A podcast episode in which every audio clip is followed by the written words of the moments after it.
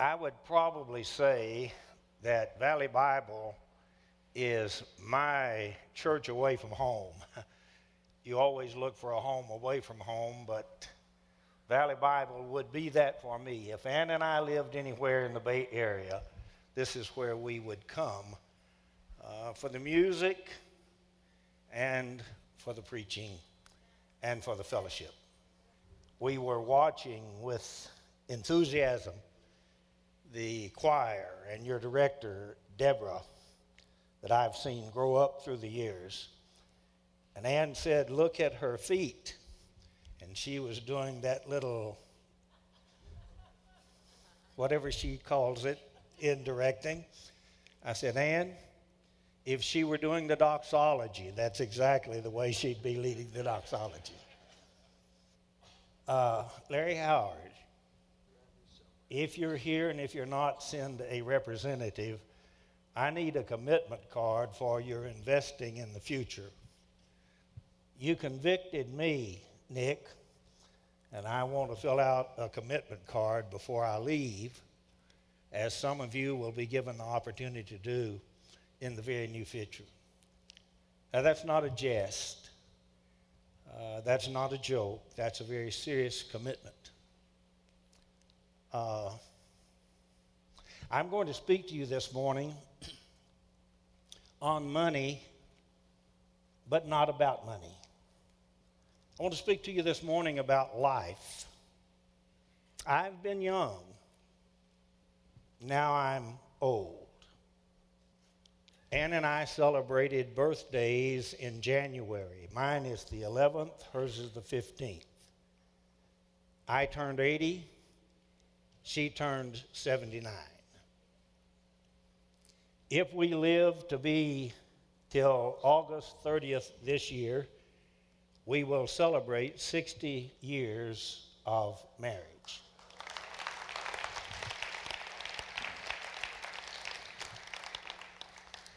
We have been in the ministry together 59 of those 60 years. I've been young, like this couple over here. Now I'm old.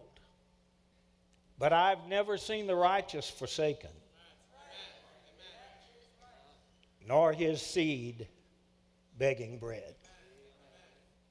The scripture before that says, "The steps of a righteous man are ordered by the Lord.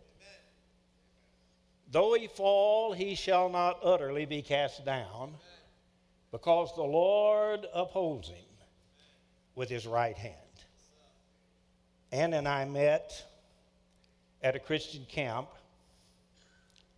She was just coming out of grade school and out of junior high school into high school, and I was in my sophomore year at high school.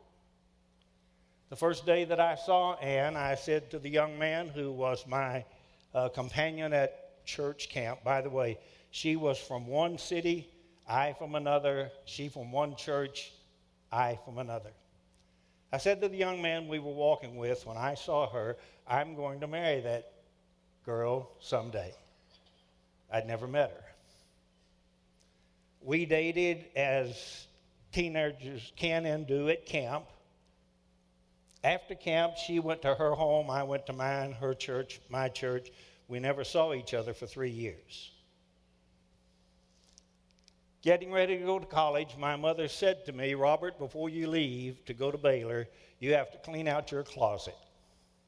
And so I laboriously began to go through my closet, throwing away what I could, looking at some of the things that I was interested in, and found a little book that I opened, and there was Ann Childers' name with a telephone number.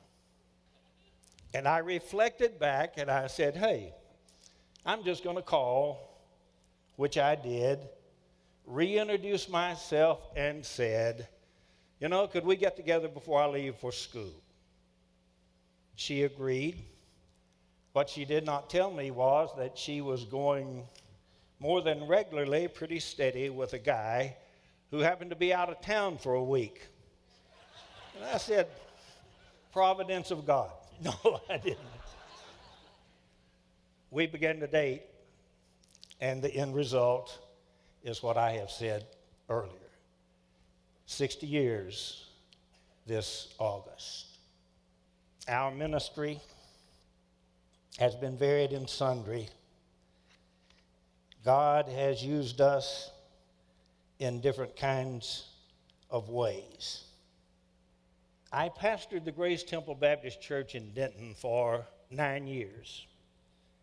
It was a growing church across the street from one of two universities, and many of the professors and many of the students attended the church. It was at its strongest that it had been in its history. We had just built a fellowship hall and had the drawings for a new sanctuary on the board. A woman had given us $1 million toward building that building. I felt impressed of God over a period of time that I needed to leave. When I said to the deacons I was going to leave, they said, no, Robert, church is where it's never been. You've misunderstood.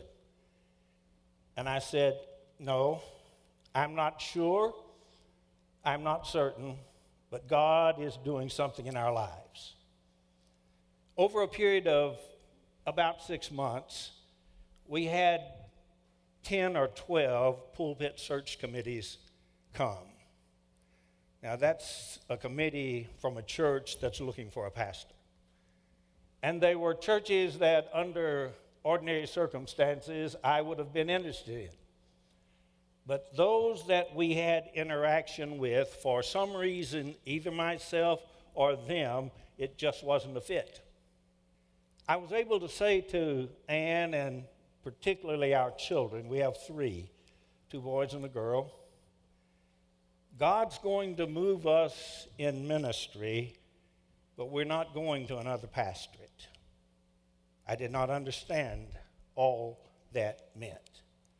But it enabled us together as a family to begin to pray and prepare. I was invited by the largest child care organization in the world to come as executive vice president. First of all, I had been invited to join them as a trustee. It was 100 years old, started in the Civil War by a Baptist preacher who came across the southern part of the United States collecting orphans, literally, that had been left by the war. His name was Robert Buckner, and he came into the Dallas area and he bought land just as far as he could see. Built this world-renowned, at the time, children's home called Buckner's Orphans Home to start with. They invited me to come, and I was the first pastor they'd ever had in their 100 years as a trustee. I went, had not been there long, until they put me on a committee to do an assessment of the president and responsibilities, hoping to revamp the administrative style and position. On that committee, we started trying to put a job description together. After 2 or 3 meetings, I said to the other trustees, fellas, we're going about this in the wrong way. You've got a man who's been president here for 25 years.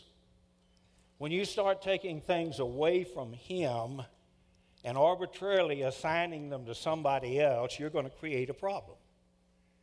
If he's not willing to turn loose, you're going to put the fellow who is under him in an untenable position.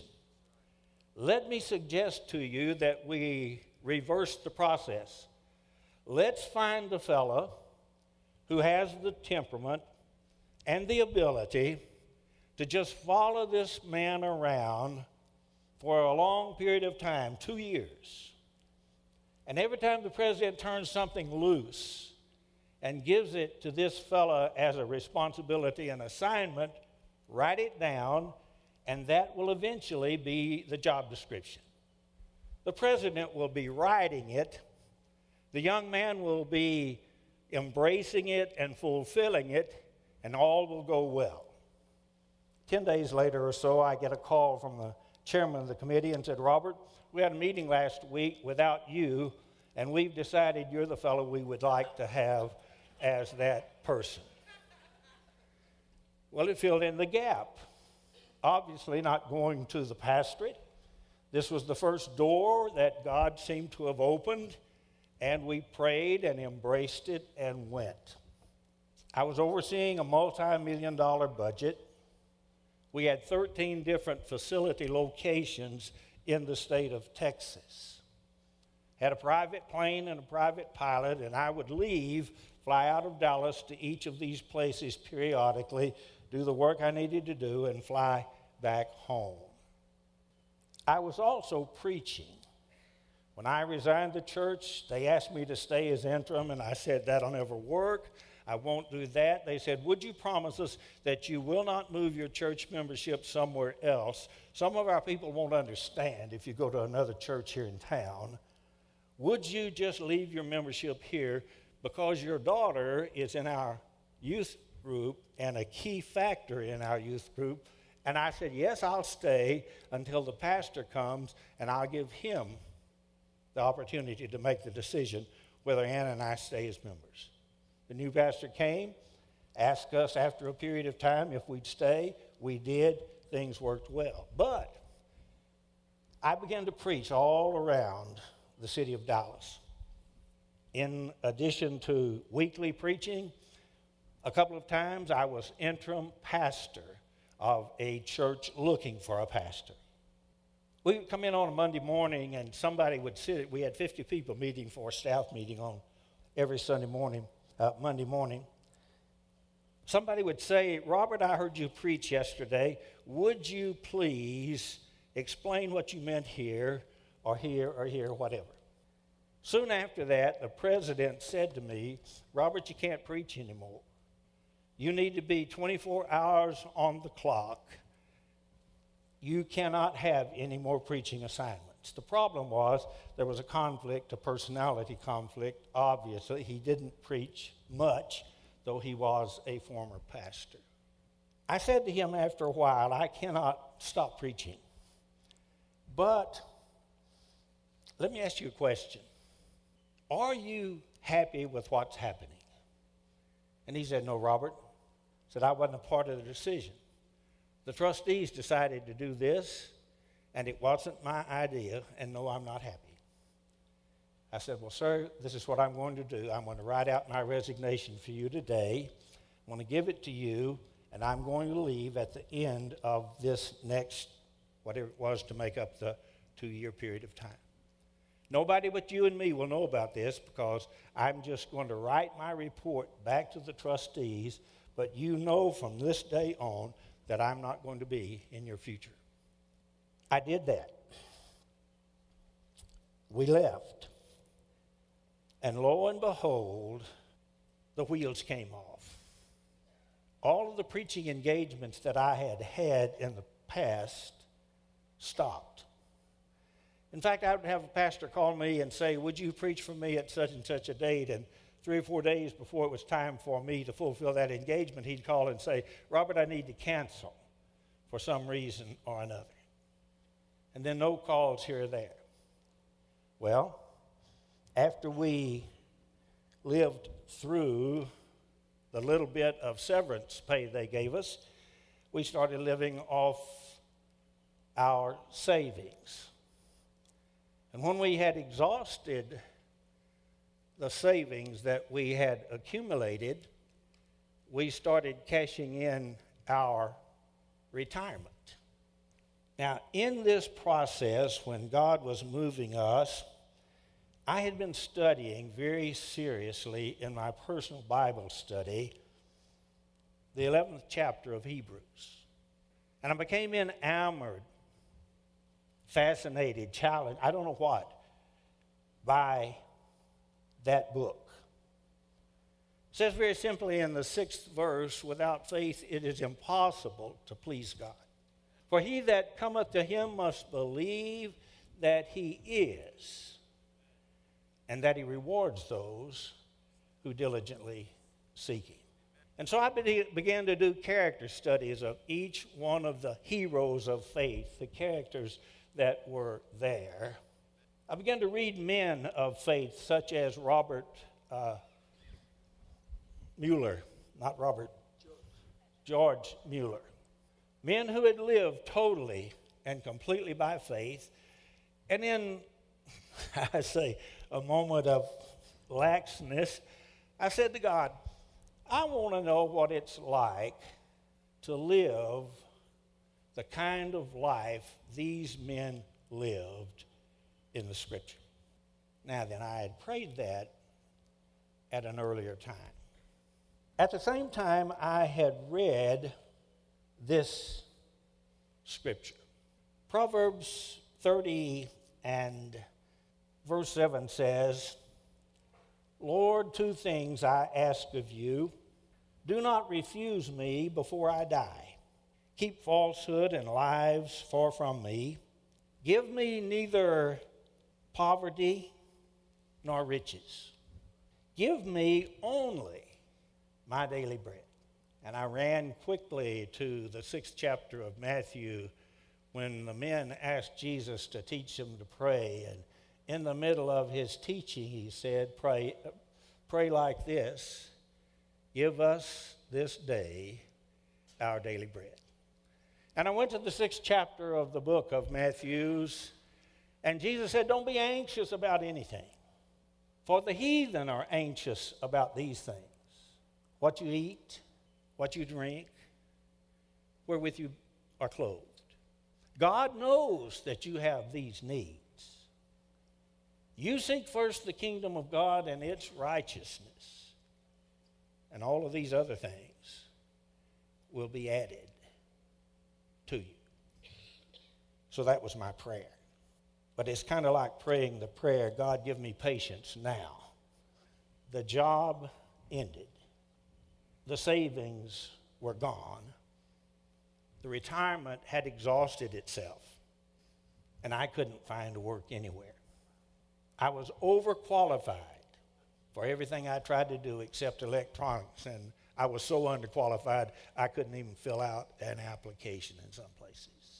It didn't make sense to me because I had been in high school, I had gotten my CDL, and I used to drive a big truck over land, place to place, and I thought anybody can get a job driving a truck if they've got a license and a good, I couldn't get work anywhere.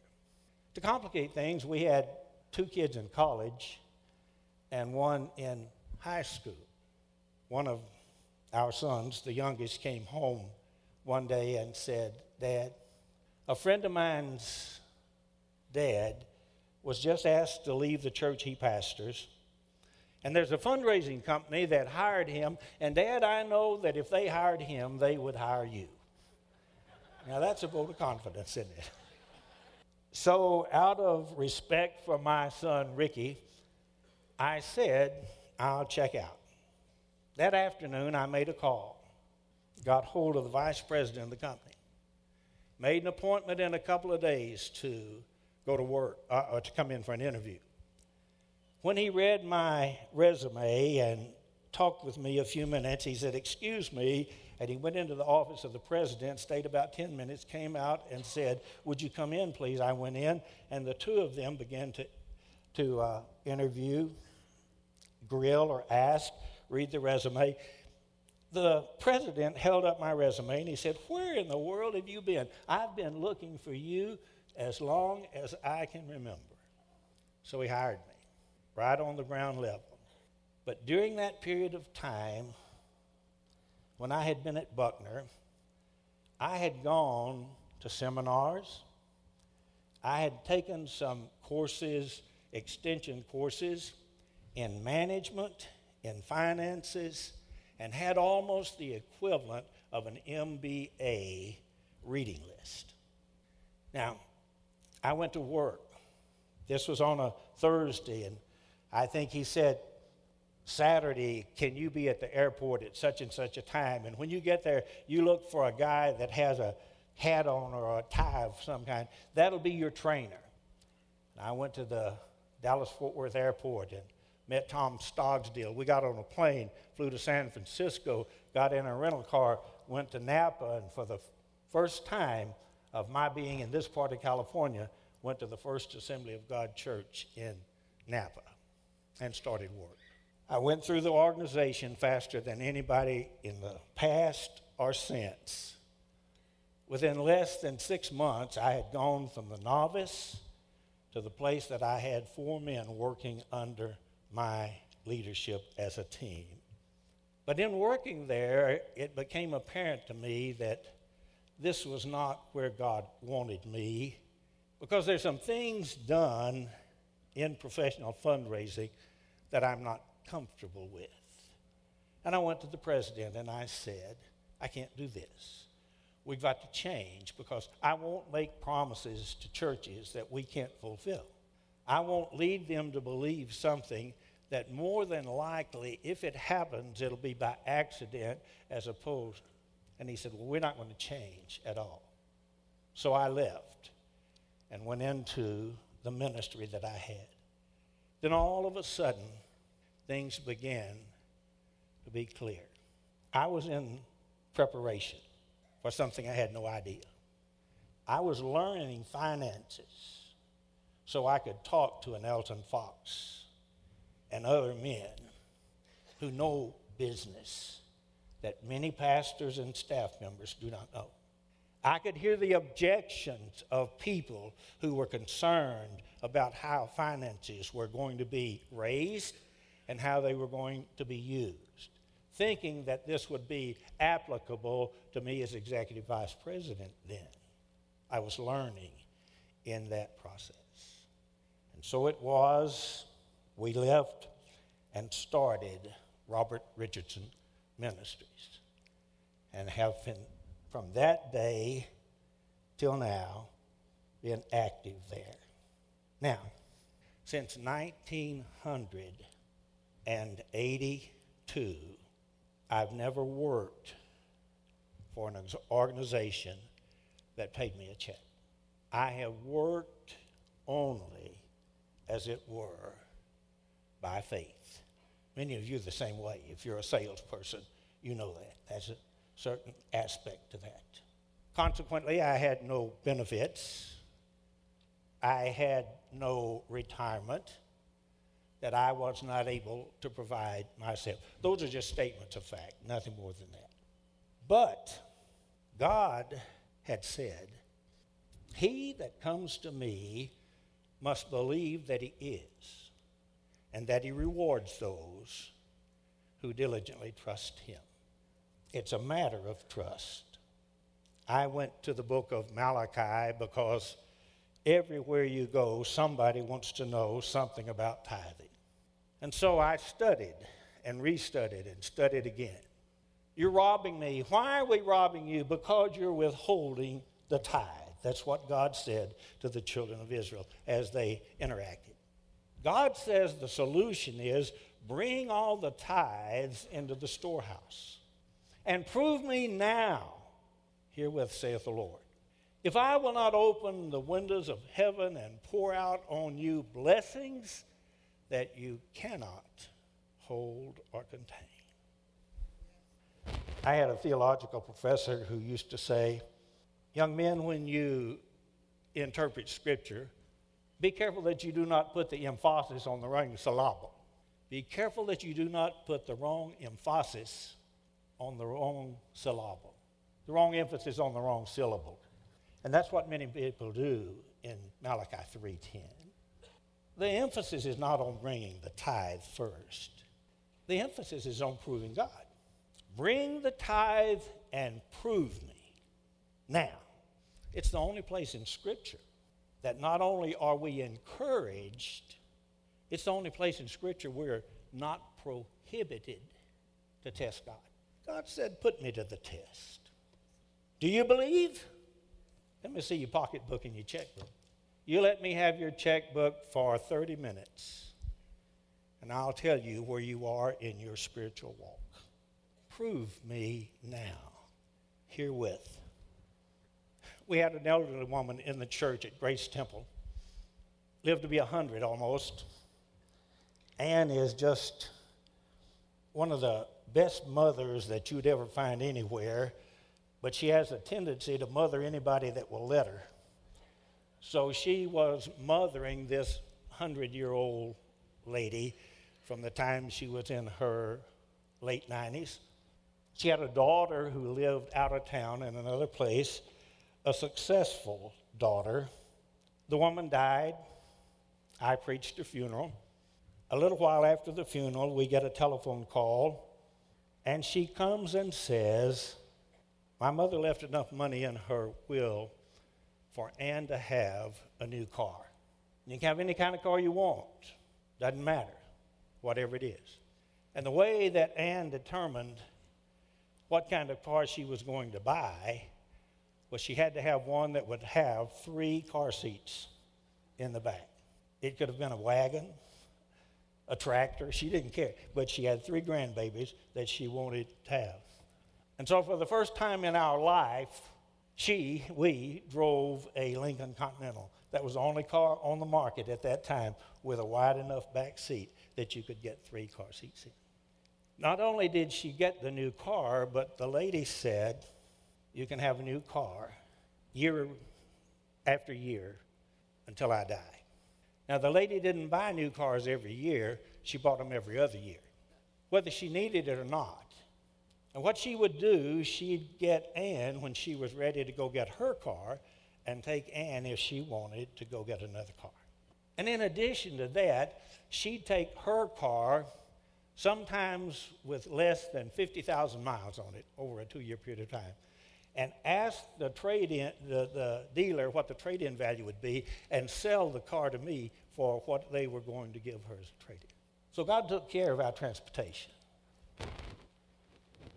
When she died, our daughter Kathy had been involved in her life in the same kind of way that Ann had been involved with her mother. When she died, she left Kathy in her will money to buy her a new home and enough money for Ann to pay off the mortgage of our home. And she said, I'm not leaving anything to Robert because he'll give it all away. She was facetiously serious, let me tell you. My God shall supply all of your needs, not wants, not wishes, not unholy desires. I've never seen the righteous forsaken, nor their seed begging bread. Ann and her mother had loaned a close friend of ours a considerable amount of money.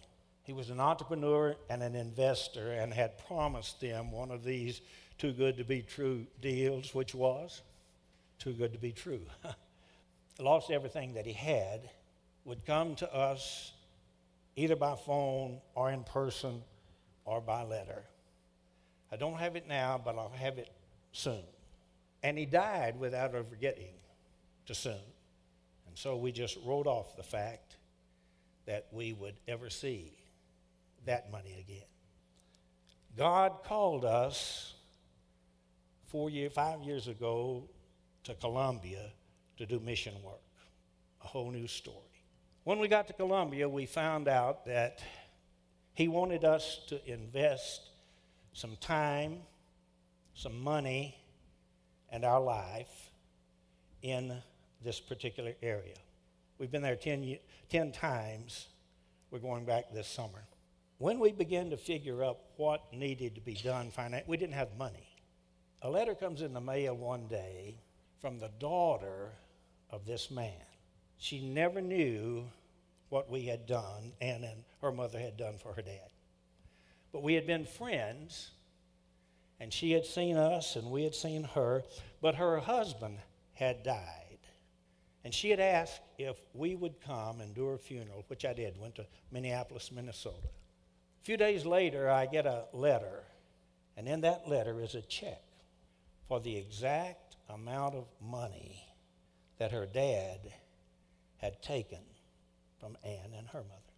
And the note from Wanda was this: Robert, I have no idea why I am sending this amount of money. But when I got the insurance from, and she called her husband's name, God said to me emphatically, send this amount of money to Robert and Ann. And so we were able to do in Columbia what needed to be done. My God shall supply all of your needs.